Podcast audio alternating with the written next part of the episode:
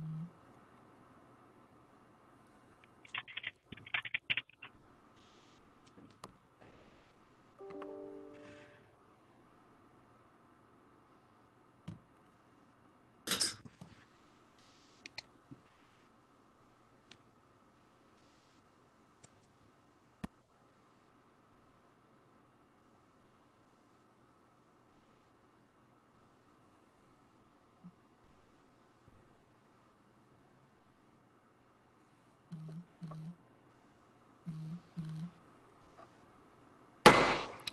Oh yes, oh yes, oh yes. The Supreme Court of North Carolina has resumed sitting for the dispatch of business. God save the state and this honorable court.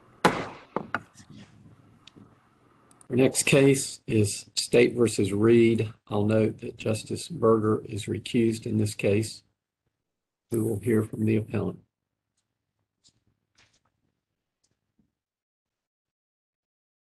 May it please the court. Chief Justice and Associate Justices, I am Lauren Miller representing Utaris Reid. May I please reserve five minutes for rebuttal? Utaris Reid was a 14-year-old middle school student with a combined IQ of 66 when he was arrested and wrongly convicted more than 20 years ago for a robbery and murder that he did not commit. Mr. Reid was convicted primarily based on an unrecorded statement that he signed that was written by the lead detective at a higher grade level than at which he could read or write. At the evidentiary hearing on the motion for appropriate relief, William McCormick testified that Robert Shaw, Tony Bristow, and Norman Cox showed up at his home sweating and out of breath on the night of the assault. The following day, Shaw confessed in detail that those three youths committed the crimes for which Mr. Reid has served more than 20 years. Based on this newly discovered evidence, the trial court, in an exercise of reasoned discretion, ordered a new trial. The trial court's 67 findings of fact were supported and supported its conclusions, which also supported its order for a new trial that should have been upheld on appellate review. Instead, the Court of Appeals in this case erred in several ways. The court first erred by employing an incorrect standard of review for factual findings that would subject them to an abuse of discretion review. The Court of Appeals used this to substitute its credibility determination for the trial courts and invaded the province of the trial court by reweighing the evidence and resolving discrepancies in the evidence, which is solely in the province of the trial court. The standard employed by the Court of Appeals would invite reversal under an abuse of discretion standard anytime the record evidence would support contrary findings. The Court of Appeals further erred by employing a heightened standard of review beyond what was reasonable in order for trial counsel to exercise due diligence. That would also invite ineffective assistance of counsel claims. And finally, the Court of Appeals erred in its application of this court's precedent for determining whether the evidence was competent under the residual exception 80324 when it overturned the trial court's supported finding that the state was on actual notice, in this case for more than four years, that McCormick would testify to Shaw's confession. This case presents several issues of first impression for this court, and for that reason, we are asking this court to reverse the Court of Appeals and, in its opinion, articulate the standard of review for factual findings in cases involving newly discovered evidence, to articulate the standard for due diligence where counsel does not call a reluctant witness as to whose testimony he is uninformed, and to explain the standards for newly discovered evidence to be competent. I would first like to discuss with the court the incorrect standard of review that was employed in this case in reviewing the factual findings. The state's right to appeal of an order for a new trial based on newly discovered evidence is strictly limited by statute to questions of law. 15A 1445 has been strictly construed by this court and for that reason, based on the plain language of the statute, as well as this court's precedent, in cases involving newly discovered evidence, factual findings are binding and presumed supported. Even if this court were to look beyond the plain language of the statute and its precedent, the Court of Appeals still employed the wrong standard of review by subjecting factual findings to an abuse of discretion review. Court of Appeals used this incorrect standard to justify its invasion of the trial court's roles by making its own factual findings, by reweighing the evidence, and by resolving inconsistencies of the evidence in the evidence that were solely in the province of the trial court. This court has held for decades that for MARs generally, findings of fact are binding if they're supported by the evidence and they're not subject to abuse of discretion review. In State versus Hyman, for example, this court recited that standard and discussed extensively the deference that is owed to the trial court's factual findings, even when there is ample evidence in the record that would support contrary findings. And this is because the trial court is in a unique position where it can observe the witness and make those credibility determinations. In this court's most recent newly discovered evidence case, State versus Rhodes, the court also recited the standard for MARs generally that factual findings are binding if supported by competent evidence. However, that in that case, the state had not challenged any of the factual findings made by the trial court. And so this court has yet to squarely address the strict limitation of 15A 1445 on the state's right to appeal and the fact that it's limited only to questions of law. Would this time I'd like to discuss how the Court of Appeals erred when it invaded the province of the trial court and held that Mr. Reid did not prove by preponderance of the evidence that the newly discovered evidence was probably true. As this court has held in several contexts, the weight given to any evidence is exclusively the province of the fact finder. Whether newly discovered evidence is probably true is a factual finding because it's largely a credibility determination that can only be made by the trial court. This court has recognized that the trial court holds a distinct advantage because it sees the witnesses and observes their demeanor. And because of the trial court's more favorable position, the trial court is given the responsibility of discovering the truth. The trial court is entrusted with the duty to hear the testimony and to weigh and resolve any conflicts in the evidence, to find the facts, and then based on those facts, to render a legal decision, which is exactly what the trial court did here. The most critical factor in assessing whether the evidence was probably true in this case and was sufficiently trustworthy for admission was the trial court's assessment of Will, William McCormick's credibility, and great deference was owed to the trial court's findings. The trial court alone was uniquely positioned to assess McCormick's credibility, and the court found that McCormick was emotional and that his emotion gave convincing force to his testimony. The court further found that McCormick had no motivation to testify other than to disclose the true facts that were known to him. All of those findings supported the court's determination that Shaw's confession was probably true, regardless of whether this court agrees that it is indeed a factual finding because it's largely a credibility determination, or even if it is found by this court to be a conclusion of law. I'd like to now discuss how the Court of Appeals erred by employing a heightened standard of due diligence or for due diligence beyond what is reasonable. Trial counsel must do what is reasonable under the circumstances in order to exercise due diligence. And that inquiry is always going to be highly fact specific, the same as it is for an ineffective assistance of counsel claim. I mean, Ms. Ms. Miller is due diligence. You, you've, you've, ex- I, I read your brief with respect to what you thought the standard of review was with respect to the, uh, probably true prong of the analysis. Is it, is a, is due diligence a question of law or a question of fact? This court's precedent has regularly held that due diligence is a question of law. Um, Okay. and- And so it, it should be reviewed de novo and has consistently been reviewed de novo by this court. Okay. And so because it is a conclusion of law, this court's rule, as was the court- rule of the Court of Appeals, was to look to the factual findings that were made and to see whether the factual findings that were made supported the conclusion by the trial court that due diligence was exercised and that the evidence was not known or available at the time of trial. And here, counsel exercised reasonable diligence by employing an investigator, making multiple efforts to speak with McCormick, who in fact evaded police, evaded the defense investigator, and also defense counsel, and never gave any interview or statement prior to Mr. Reid's trial. Trial counsel could not reasonably be expected to put on the stand a reluctant and possibly adverse witness without knowing first whether this witness had relevant information, and then second, whether that information would be helpful or harmful to Mr. Reid. The Court of Appeals would require trial counsel to call a reluctant witness to the stand as to whose testimony he is uninformed. That simply cannot be the law and would invite deficient performance and ineffective assistance of counsel claims. Was, was, um, Mr. McCormick at the trial itself? Mr. McCormick testified unclearly that at some point in time, he was in the courtroom when the lead detective testified. It was, it was not clear whether that was during one of the two trials or whether that might have been during the, the hearing on the motion to suppress. And it's, it's, it wouldn't be, uh, or a, an attorney wouldn't be limited under those circumstances necessarily. Um, if the attorney pointed out to the court that, uh, the attorney had exercised, uh, due diligence to find a witness and that witness in fact was in the courtroom.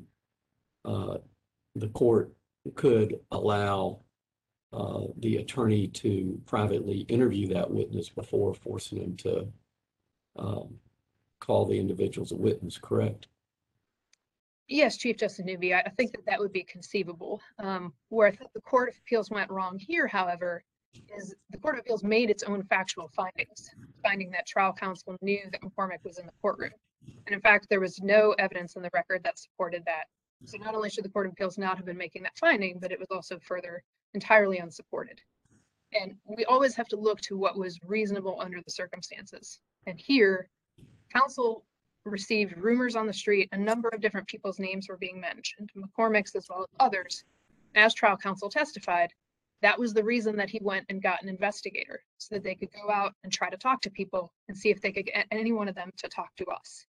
The one time when trial counsel did see McCormick um, in the courthouse with his mother, he attempted to talk to them and they refused to talk to him. Did counsel at any point try to seek uh, the assistance of the court uh, in uh, being allowed to interview Mr. McCormick? He did not, and based on what he actually knew at the time, there wasn't reason for trial counsel to have gone to the court for either a material witness order for depositions or for any other information. All that trial counsel had at the time was information, well, he had reason to believe first that his client did not commit this murder. And that was something that he, that was a conclusion he drew from his interviews with his clients and other information that he was hearing on the street. He was hearing from people on the street that someone else was responsible and that it wasn't Mr. Reid. And so based on that, he got an investigator. And at that point, and what the investigator's records show, and what's true in so many criminal cases, is that drumming up evidence and people who are willing to talk to you and share what they know is extremely difficult. And so while they were inter- able to interview some people whose names were mentioned, there were some who, who were reluctant, who never came forward and never offered the information that they had available. And at the time, there wasn't sufficient specificity for trial counsel to go before the court because he didn't know at that time whether McCormick indeed had information, whether and whether it was relevant and whether it would be helpful or harmful to Mr. Reid. Well, is it your position that um, when an attorney uh, is aware that there, and- and certainly in every case, there's a multitude of individuals that could be witnesses, and they have some information about um, that the uh, witness could have information relevant. Um, What is the standard for uh, an attorney to pursue uh, a witness? Or is it your position that uh, once the attorney determines precisely which witnesses to interview, um, that Uh, uh, once the attorney chooses not to interview a particular witness, that if that witness had relevant information, that it would always be newly discovered evidence? I mean, where, where's the standard here with regard to decisions by attorneys to interview or not interview? Sure. I- think the standard is, is always going to be reasonableness and is always going to be highly fact specific. Here, based on hearing, based on trial counsel having heard the names of the McCormick brothers as people possibly had information, if he took no action whatsoever there, that would be unreasonable. What was reasonable was for him to employ an investigator and to have that investigator try to talk to them, which is what he did. And I'd say, again, if we were to look and if trial counsel just once showed up at their home, they weren't available and that was the end of it. Well, I'd say also that that would not be reasonable and that would not be an exercise of due diligence.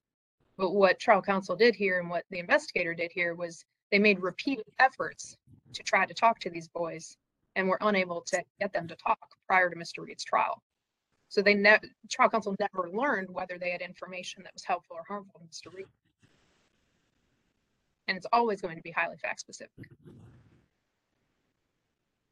And, and on the um, question of what facts we have to um, take in, in evaluating whether or not um, there was due diligence here, the trial court in its order says the details of his testimony, referring to Mr. McCormick, the details of his testimony were unknown to defendant at the time of trial. That's a fact that the trial court found that we have to even though it's a de novo standard of review on the legal issue, don't we have to take that fact as a given? Yes, Justice Earls, that's correct. The trial court made that finding that, that the substance of the testimony or the details of what McCormick testified to in the affidavit, uh, I'm sorry, not in the affidavit, but at the evidentiary hearing was unknown to trial counsel at the time of trial. And that was further supported by trial counsel's testimony when, when he was asked if you had known what McCormick put in his affidavit or what he testified to in the evidentiary hearing, would you have called him as a witness at Mr. Reid's trial? He said, yes, that's exactly what we were looking for. That's what we were hoping to find. We knew someone had some information, right? But, but very clearly that supports, they didn't know exactly who it was or who did it, but he had enough information to think his client was not responsible and he was doing all that he could and what was reasonable to try to find witnesses who had relevant information that could be helpful to Mr. Reid. And then just to get your perspective on the interplay between the due diligence standard and the ineffective assistance of counsel claim that um, the um, the other opinion in this case suggested that the trial court's ruling was wrong because what should have happened is he should have this should be an ineffective assistance of counsel claim. And my question is, um, is it possible that counsel's actions here both failed to meet the due diligence standard, but also failed to, to, but were sufficient that they failed to meet the ineffective assistance of counsel standard? Justice Earls, I, I don't, I think that these two claims are mutually exclusive. And that is something that this court could clear up um, in its opinion, is that if, and I think essentially the, the, the state goes as far in its brief to essentially say that trial counsel was ineffective. Um, because there needs to be some route for relief here. If either, if, if it was discoverable at the time of trial, then certainly it was not, due diligence was not exercised, and it would be a basis for an ineffective assistance of counsel claim. But if someone were to bring an ineffective assistance of counsel claim and could not be successful because trial counsel was found to have exercised reasonable diligence and have um, performed as he should and that performance was not deficient, well, then it, it needs to meet the criteria for newly discovered evidence and due diligence was exercised. Counsel, assuming for the sake of argument that uh, defense counsel uh, at trial uh, had been successful in getting Mr. McCormick to the stand to testify, uh, what relevance, if any, should this court give uh, Mr. McCormick's testimony during the course of the MAR hearing that even if Mr. McCormick had been called to testify, that he would not have said uh, what he knew at the time because of his uh, tendency to live by what was termed uh, the code of the street, and therefore would not have said, uh, even if called to testify at the trial, what he was saying at the MAR hearing. Justice Morgan, if, and please correct me if I'm not understanding your question. Um, I believe that here, the, the findings that were made by the trial court as to Mr. McCormick at that time living an entirely different life, living by a street code, not being willing to talk, um, both out of fear that others, that there could be harm that would come to him and that you don't help the police. That was further, those were factual findings that further supported the trial court's conclusion that, th- that this information was not known or available at the time of trial. So even if, it- through a hypothetical, that the trial counsel had subpoenaed, which we still stand by, that would not have been a reasonable decision since he did not know how McCormick might testify or have any reason to know. Um, there, there still is support in the record here that shows McCormick wasn't going to give this information back then when he was 16 years old, even if he had been called to testify. Uh, What impact, if any, should that have uh, to the aspect here of what would qualify as newly uh, discovered evidence uh, if at all, uh, in terms of even if McCormick had been called to testify and he had testified, if you believe what he is saying currently untruthfully, that it would still not qualify or perhaps not qualify as newly discovered evidence. I think it would, it would still, it still supports that this was not known or available at the time of trial. If I'm understanding your question correctly. I- I'm, I'm not stating it artfully, but thankfully you're translating it in such a way that others can understand. Yes. It, it, it- it's still, it's still supported that this information was not known or available back in nineteen ninety-seven when, when Mr. Reid was tried.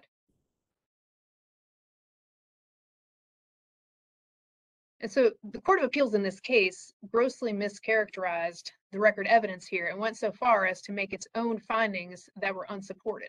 Uh, The, the Court of Appeals here was suggesting that trial counsel actually knew that McCormick was in the courtroom and that, that trial counsel knew far more information than he in fact knew at the time of Mr. Reid's trial.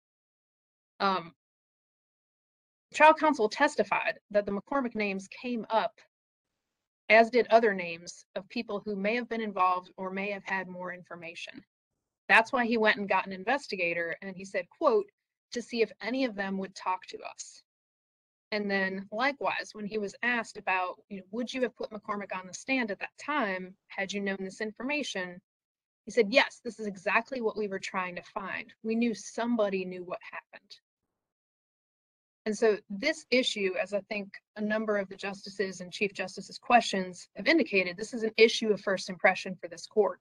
This is distinct from other due diligence cases um, over the years in newly discovered evidence.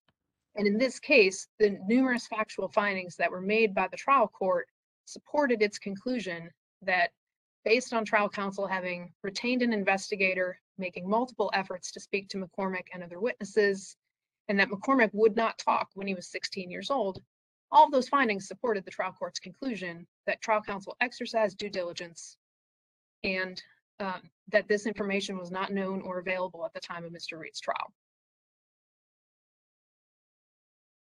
At this point, I would like to shift to um, another error that was committed by the Court of Appeals in its opinion, as it erred in its review of the trial court's uh, conclusion that this evidence would be competent and admissible at a new trial.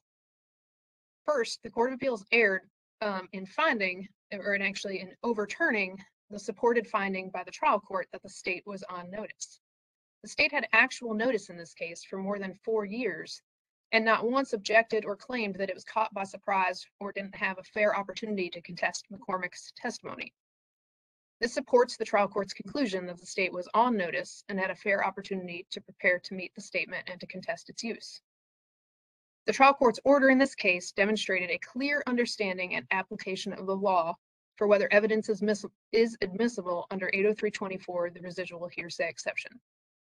The court articulated and made specific findings as to all the factors that this court enunciated in Triplett specifically as related to the most important factor, the third one, as to whether the statement was sufficiently trustworthy. The trial court found that Shaw's confession was trustworthy because it was an admission of criminal conduct by Shaw against his penal interest. And this court has placed significant weight on that, specifically in Nichols, um, discussing the degree to which elements of an already enumerated exception are present in um, the statement that is proffered. The trial court also found that the statement that Shaw's confession was consistent with what was observed by McCormick the night before, that he had showed up sweating and out of breath and having run from a cab. and It was consistent with the victim having been assaulted by more than one young male. The court further found that, that Shaw had demonstrated personal knowledge of the events described. He gave specific detail as to how the victim had um, pulled the necklace actually from Shaw's neck, and that was part of the reason that they commenced to beating on the victim. And um, and finally, um, which has also been found to be significant by this court, uh, the trial court found that Shaw had a strong motivation to confide in his friend and no reason to claim false responsibility, and that Shaw had never recanted. The trial court in this case gave careful and thoughtful consideration to its order that reflected an exercise of reasoned discretion. The order reflected clear understanding and application of the test for admissibility under the residual exception, as the court made all the necessary findings and specifically for assessing the trustworthiness of the statement. Accordingly, the trial court's order should have been upheld. And at this point, I would like to reserve my remaining time for rebuttal. Thank you, counsel. We'll hear from the appellee. Good afternoon. I'm Mary Carla Babb with the North Carolina Department of Justice here on behalf of the state. Your honors, in this case, the Court of Appeals was correct in reversing the trial court's order because under the test established by this court, the evidence defendant relied upon was not newly discovered evidence.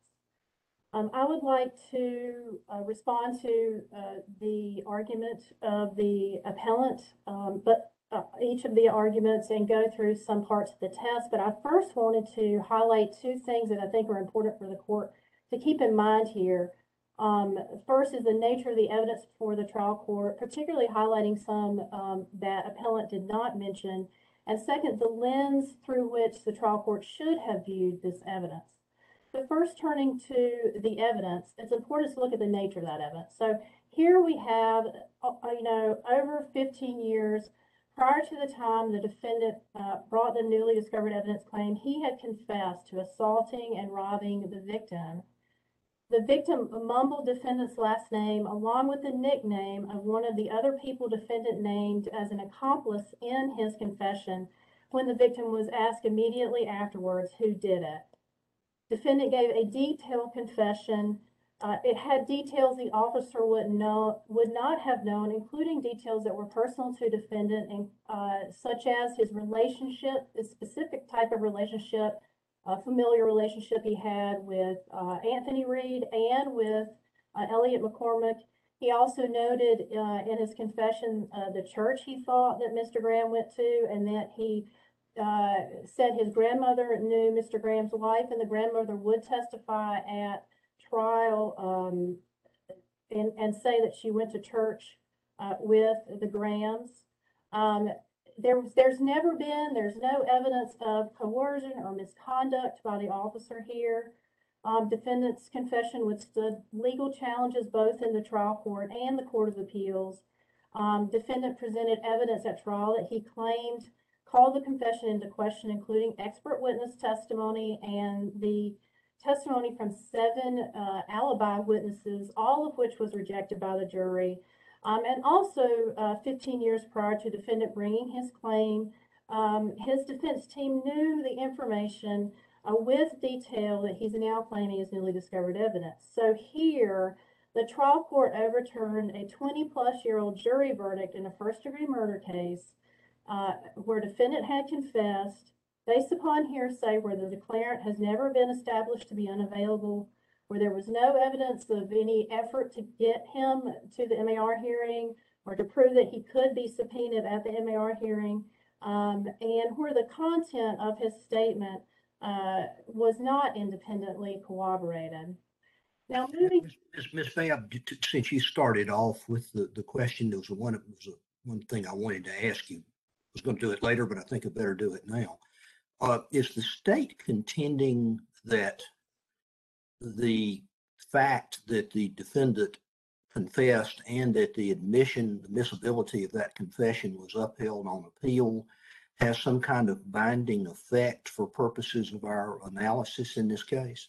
No, Your Honor, the state is not contending that. There, of course, been, the state recognizes, there's been con- ca- cases of newly discovered evidence, mostly DNA cases where uh, uh, that evidence has come up and and that and the confession would not be binding. It wouldn't be binding if you if you had actual um, newly discovered evidence in the form of testimony.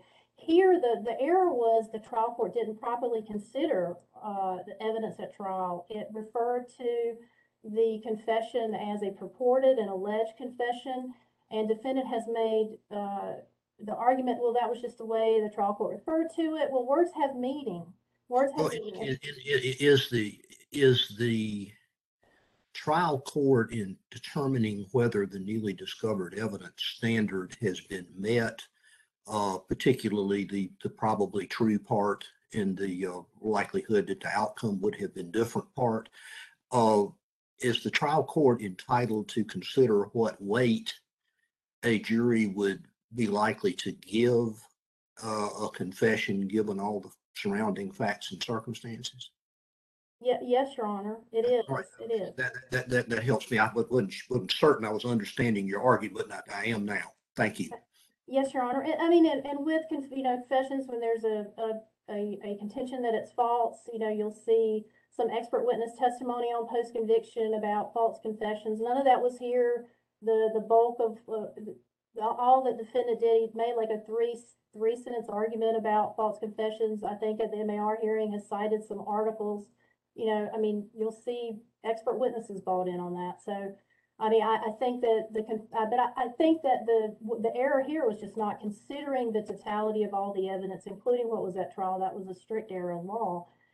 Um, and moving to the lens through which the trial So, court. uh, I'm sorry, just, just to, two quick little questions on the facts. Um, because the, the trial court, on this question of whether or not the trial court gave um, or- appropriately considered the confession, um, the trial court also said um, in, in paragraph seven of its order on page four forty of the record, for the purposes of the MAR, the defendant's statement has been treated as properly admitted into evidence with its weight and credibility for the jury.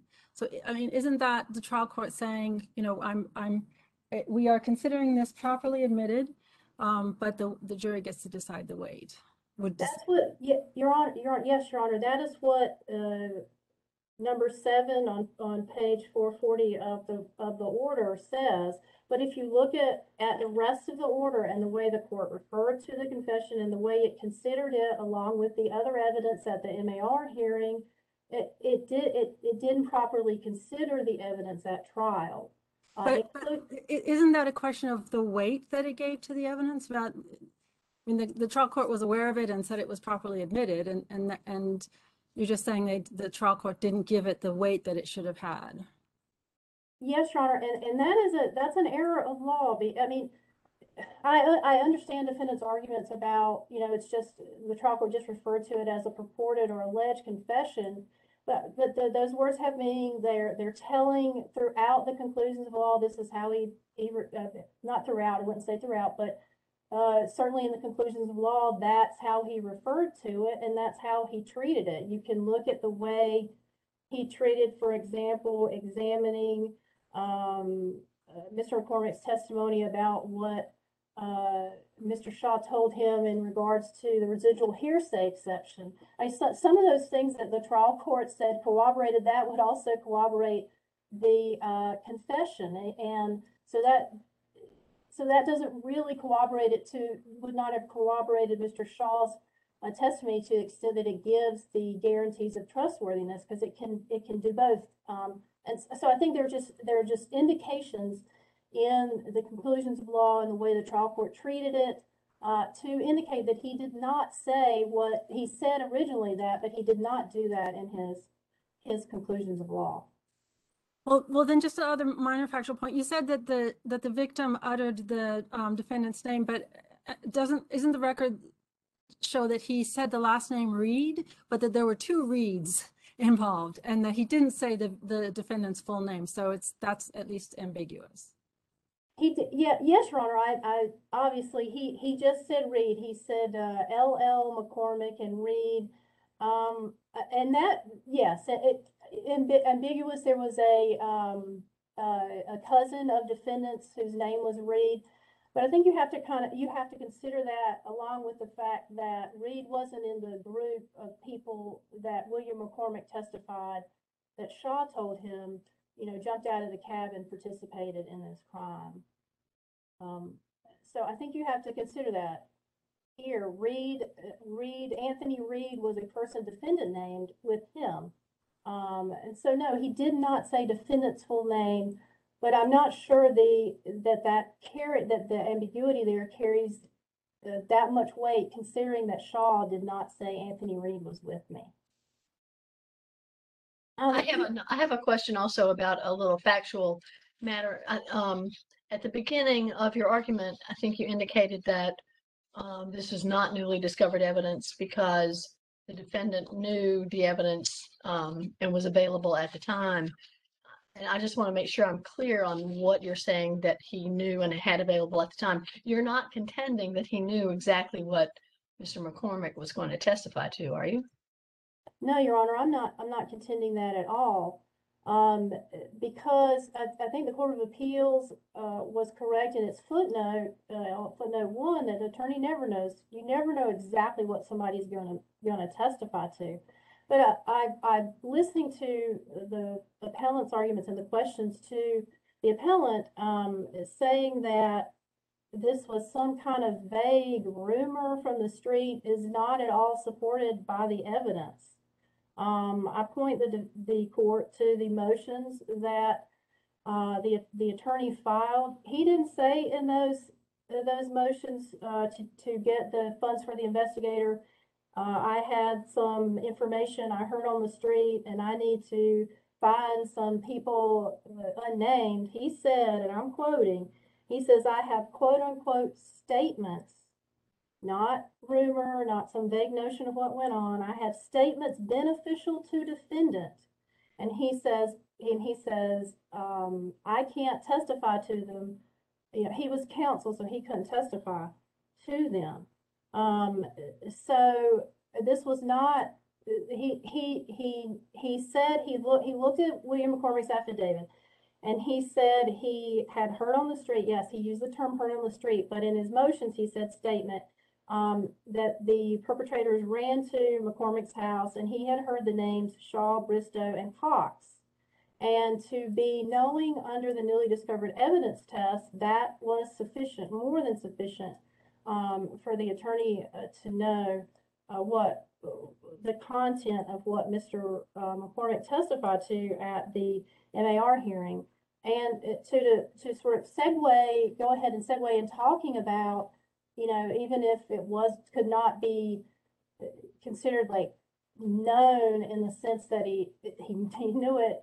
Um, talking about due diligence to find, to find it, he did not exercise due diligence to uh, find it here under the newly discovered evidence test. I think it's important to note if you look at this court's decision in Rhodes, it says defendant has to rebut a presumption that the, the jury's verdict was correct and that uh, due diligence wasn't exercised at trial. So, you know, the whole uh, saying that this is, you know, when you can, the state is saying this is not due diligence and that creates an ineffective assistance of counsel claim. Well, the ineffective assistance of counsel claim presumption runs the opposite. It's a presumption that counsel acted reasonably. And there's more things to consider with ineffective assistance of counsel, strategic decisions, uh, things such as that. So just Well, as, let me, let me interrupt you. As I understood the defendant's argument, um, it is that the, the, the attorney did exercise due diligence at trial by hiring the investigator and who made several attempts to get people to talk to him and that they wouldn't talk to him. And so therefore he didn't know exactly what they were going to say. Is, are you arguing otherwise? am I, I'm sorry, Your Honor, am I arguing that it wasn't due diligence? Yes. Yes, it wasn't due diligence. And, and what is In due what way? diligence? What way was it not? Well, due diligence requires a, a look, uh, assessing whether it's due diligence requires the look at the circumstances of a particular case. Here, this attorney, as, as Ms. Miller pointed out, um, had a fourteen-year-old, uh, on trial for first-degree murder.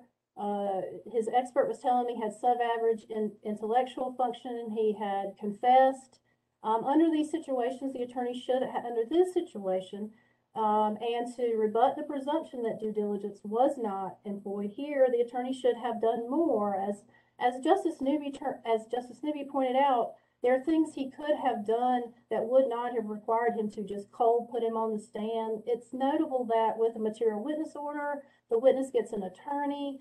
Um, the court has uh, things that the trial court has things it can do in its uh, inherent authority. Um, with this situation in mind, he should have done more here. Um, also, uh, it just as mentioned in the state's Well, the fact that there, that he might have been able to do more doesn't necessarily mean that what he did wasn't due diligence, wasn't a reasonable effort, does it? I, I, I disagree. Under these circumstances and given the client that he had and, and what was at stake, he should have done, he should have done more than what he did. That's the state's position. Okay, I understand. Thank you. And, and at the second trial, it's notable that Mr. McCormick was eighteen years old, so the mother, you know, his, the, Mr. Webb's testimony was not necessarily that I, that I couldn't locate him. That's what the trial court found. It was, the mother was an impediment to us interviewing him. Well, at the second trial, Mr. McCormick was an adult, uh, eighteen. Um, so the mother was no longer an impediment. Things could have been done, a material witness order, um, like in Beaver, and the state is in no way can, can say, is saying that in this case you're bound by Beaver. There were, there is, there is distinguishing characteristics in that particular case. Uh, but it does indicate that when there is something that is material and important, there are things the trial court can do and the attorney should, should do them. And that, that's the state's position, that's the state's position here. And I wanted to just quickly mention that the state agrees that there was no testimony from um, Mr. Webb that he saw um, Mr. McCormick in the um, courtroom. However, there was, as Ms. Miller has pointed out and admitted, he did say, Mr. McCormick did say he heard defendant's statement read in court. It could have been, it was one of three proceedings, two trials or a um, suppression hearing. And also, Mr. Webb did testify, his testimony indicated that he saw the mother and the sons in the courthouse. And they wouldn't, they would not speak, they wouldn't speak to him at that point. So the state is contending that the due diligence was not exercised here and the Court of Appeals was correct on that particular prong of the um, newly discovered evidence test and the, and the trial court was incorrect. Uh, Can, can I, can I ask you a question, Ms. Babb, because I've discovered over the years that if I understand where both sides are coming from, it's easier for me to understand which one I think is probably correct. I'm understanding Ms. Miller to say that we have, we have a sufficient showing of due diligence in the event that the uh, counsel for the defendant made reasonable efforts to contact the person who is allegedly in possession of newly discovered evidence, uh, but was unable to speak with that person. And therefore, since that person didn't, since the uh, attorney didn't know what the testimony of the, the witness would be, uh, due diligence it didn't put him on the stand, the due due diligence occurred. Your argument seems to be that you've got to do something more than that.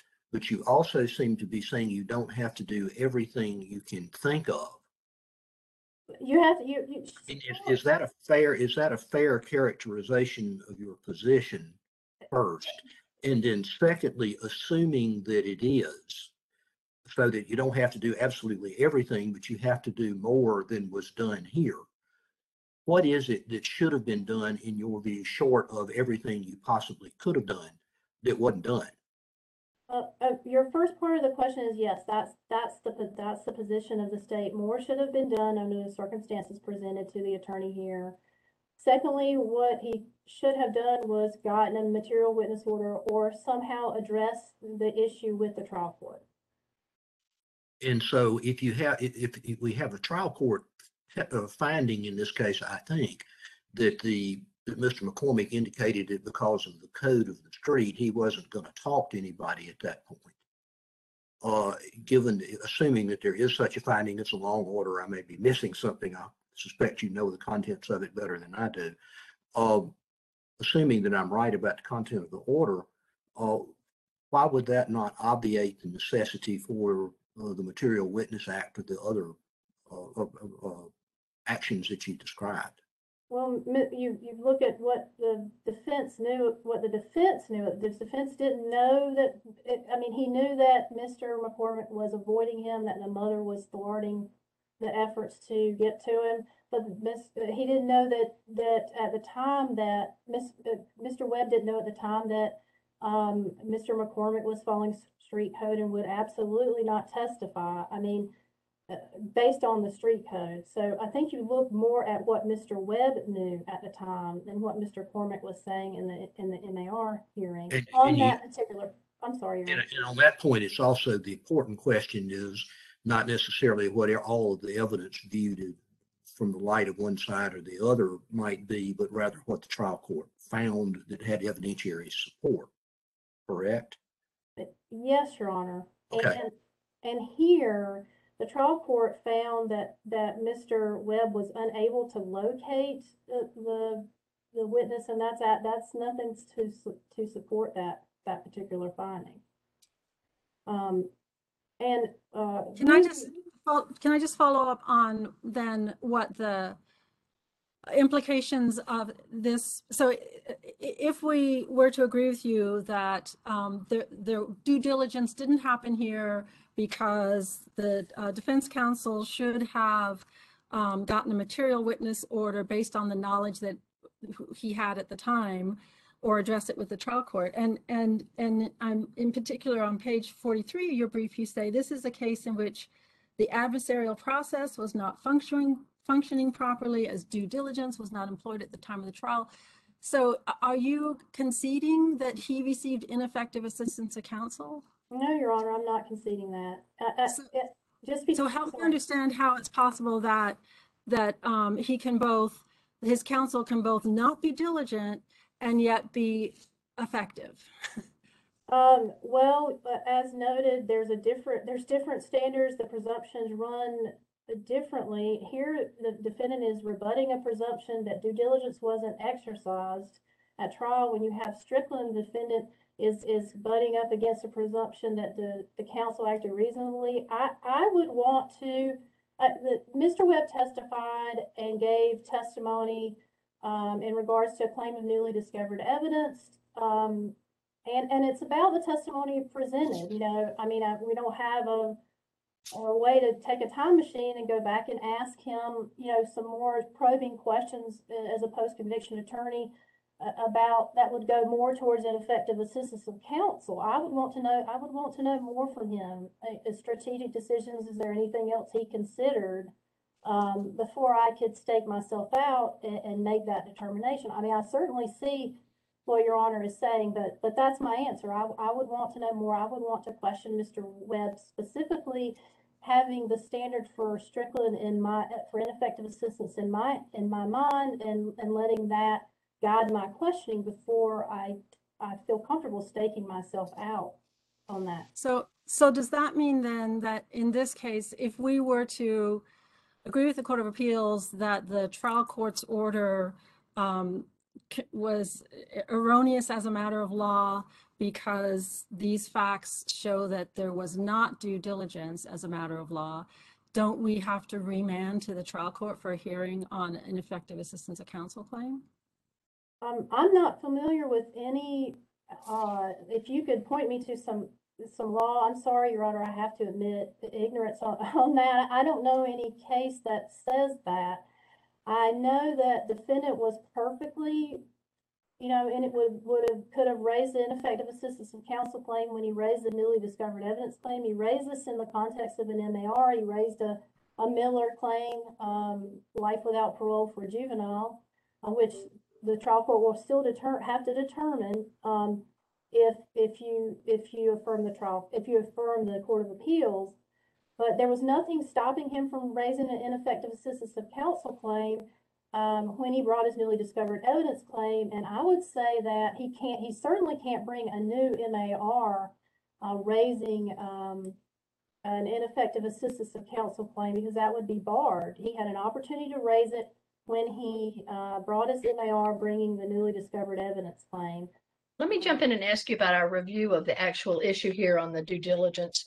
Um, as I understand it, what we're to do is to determine whether the findings of fact that were made by the trial court support the conclusion of law that um, the newly, that it was newly discovered evidence, the details of which were unknown to the defendant at the time of trial, and um, that the defendant could not have discovered or made available to the new ev- available the new evidence from McCormick with due diligence, and that we're supposed to determine whether the findings of fact support that conclusion. Do you agree that with that process? Do, do I agree that this court is to determine whether the findings of fact support? Yes, I do agree with that. And, and, um, what about the findings of fact that were made by this trial court, um, does not lead to that conclusion that I just read to you? Well, to say that the details weren't, so that is, that conclusion of law contains findings of fact in, in, in, there. And, and sometimes that happens, con- conclusions of law have findings of fact. To say, to make a finding in this case that the details were not known, um, is not supported. As, as I noted, um, previously, he did know details. Did he know exactly what he was testifying, what he would be testifying to? No, he, he didn't, but that, that's not where the line is. And to be honest, I don't really know where the line would be legally for details, but that our position is that, that it, that it was met here, that he knew a sufficient amount of, of, of detail for it to be called, enough detail, uh, for it to be known. So to say that he didn't, to make a finding that he didn't know it in, in, in detail, that's not supported by the evidence. Um, yeah. The findings of fact 63, 64, 65 are to the effect that they um did not locate him or uh, were not able to interview him to determine what he would have said at the time. Yes, uh, well, yes, they say that, and also, I, I don't understand, I, I don't, un- I don't recall anything that said they couldn't locate them, and uh, uh, even Mr. McCormick again testified that he was in the courtroom. Now, Well, finding of fact number 64 says investigator Palmer, this is a finding of fact, attempted to interview William McCormick, but was unable to locate him. Oh, well, to, he was unable to locate, locate him. The the testimony from Webb was, was that, was that the investigator, um, was thwarted in his efforts by the mother, uh, not that he was unable to, to locate. That's a separate part of the same finding. Yes, Your Honor, uh, but the, there was nothing, they knew where these, these, these people, they knew where Mr. McCormick and his brother Elliot were. To say that they were unable to locate them, there's no support for, for that particular finding in the, in the evidence. So that finding is not supported by any of the evidence. They could locate them. Okay. Um, and, and on that, just very quickly, um, fifteen A fourteen forty-five A two does not place the findings of fact and whether the findings of fact are supported by evidence beyond this court's review, appellate court's review. Whether findings of fact are supported by the evidence is a quote-unquote question of law in and of itself. Um, that, it, the question of law, with the court has defined that as being a question of law, uh, not in the context of newly discovered evidence, but in another case cited by the state, Conley, um, in its, in its brief. Um, and so that, that's a, I would say a settled issue in Rhodes, although no findings were, uh, challenged. The, the court did say that findings of fact had to be supported by the evidence. Uh, quickly with regard to the probably true, that is, that is a, I don't, it's a conclusion of law. It is obviously heavily, uh, influenced by findings of fact and credibility. And ninety-five percent of the time, it's not going to be something that can be disturbed on appeal. But here, we not only have inconsistencies, we have impossibilities as uh, the Court of Appeals analysis showed, including the time of day. The pa- paramedics report said the time was 1919, 7:19 at night. Mr. McCormick's testimony was that it was the wee hours, and that was important. That's not some side issue for him. That was important to his entire narrative. Um, and there were other things too, as noted in the state's brief, that the court could, that Court of Appeals, in assessing what was either a conclusion of law with probably true or a mixed conclusion of law finding a fact that is subject to de novo, uh, review. Um, finally, really touched on uh, Mr. Shaw uh, being available or there being, being no showing that Mr. Shaw was unavailable. Can you uh, elaborate on that? I think you were interrupting. Oh, yes, yes, Your Honor, and that's what I was gonna talk about. Uh, defendant's argument that they don't need to show unavailability, or when unavailability is shown, they don't need to show, uh, when unavailability can't be shown, they don't need to show necessity. Um, there's no support for that. These are inherent, uh, parts of the test for admission of hearsay. Admissible evidence and competent evidence are the same. They're synonymous phrases. So, to- for hearsay to be competent evidence, Under um, the statement against penal interest, you have to show unavailability. For hearsay to be admissible under the residual hearsay exception, you have to show necessity, which includes showing that um, you, you exercise due diligence to find the declarant that wasn't shown here. Fully admit the state did not um, did not object to Mr. McCormick's testimony, but that didn't relieve uh, defendant of his burden of putting on that this is competent evidence. It, it, yes, the trial hasn't happened, um, and you don't really know exactly availability at trial. Certainly, it's a future event, but you have to show that this is competent evidence and the hearsay was admissible and competent. And Counsel, thank you. I believe your time's expired. thank you, Justice Newby. Uh, rebuttal? Yes, thank you, Chief Justice Newby. Um, uh, I I would just like to address how careful and thorough this order was from the trial court.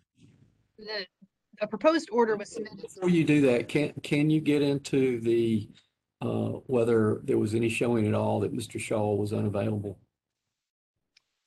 Uh, yes, Chief Justice Newby, there was not a showing that was made, um, regarding Shaw's unavailability, but the state would hold Mr. Mr. Reid to having to prove certain prerequisites for the admissibility of hearsay prior to the time of the evidentiary hearing rather than prior to the time of trial. Um, and that's illogical and it's not sensible. If, if the requirements for the hearsay were going to attach prior to the time at the MAR evidentiary hearing, it would only logically make sense for the, the state lost its opportunity to challenge admissibility at the MAR evidentiary hearing when it failed to object. And given that newly discovered evidence, we are looking to the effect of it on a new trial. Mr. Reid made a sufficient showing here by the preponderance of the evidence that this evidence would be admissible at a new trial. Even if Mr. Reid put on evidence that Shaw was unavailable at the time of the evidentiary hearing, that would not have stood for the fact that he would be unavailable at the time of a future trial. Mr. Reid can't be required to prove a fact that is not yet in existence in order to prevail on his motion for appropriate relief.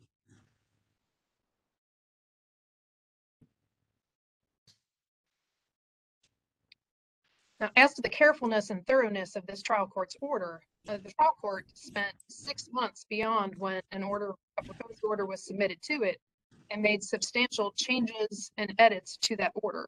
And its 67 findings of fact, as well as its conclusions, show just the carefulness and the thoroughness of the trial court in this case. I'd like to address um, opposing counsel's statement that the finding that investigator or the trial counsel was unable to locate McCormick was unsupported. Um, that was in fact supported in the record. It was supported by trial counsel's testimony um, on page 13 of the hearing on the motion for appropriate relief on October 4th of 2017.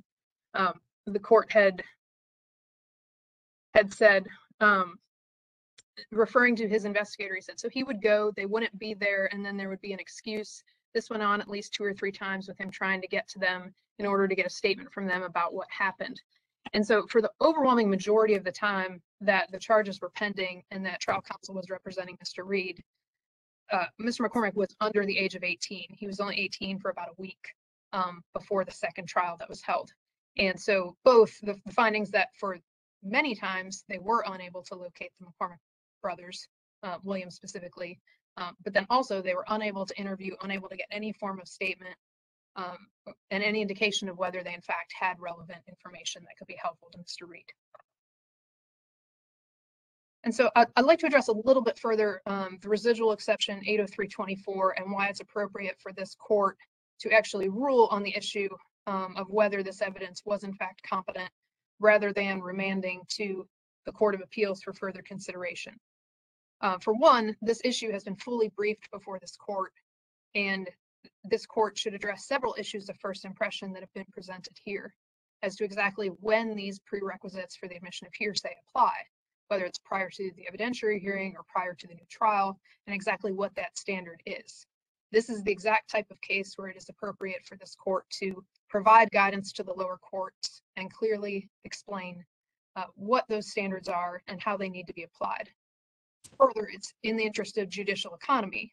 Two of the three members of the panel that were that issued the decision at the Court of Appeals are no longer seated at the Court of Appeals. And this, this court has, for example, in State versus Laster, invoked Rule Two in the interest of judicial economy. Um, and it's also in the interest of justice in this case. Mr. Reid first had his new trial ordered in December of 2018. We're more than three years from then. Um, and so we also would argue that it's in the interest of justice for it to be considered by this court whether the trial court's order finding that this evidence was admissible under 80324 and in the event that Shaw's unavailability were established, it would alternatively be admissible under 804b3. And that, that that was fully supported and should have been upheld on appeal. The Court of Appeals decision in this case would invite reversal under an abuse of discretion standard anytime the record evidence supports contrary findings or contrary conclusion. The Court of Appeals here applied the wrong standard of review to factual findings in a newly discovered evidence case. It created a heightened standard for due diligence beyond what was reasonable. And it employed an incorrect application of the abuse of discretion standard in determining whether this, this court's, the trial court's, I'm sorry, conclusion of the evidence would be competent and admissible at a new trial. And so accordingly, we would ask the court to reverse the decision of the Court of Appeals and to reinstate the trial court's order. Thank you. Uh, thank you, counsel. Uh, thank you, everyone. Madam Clerk. Oh yes, oh yes, oh yes, the Supreme Court of North Carolina will be in recess until 9:30 tomorrow morning. God save the state and this honorable court.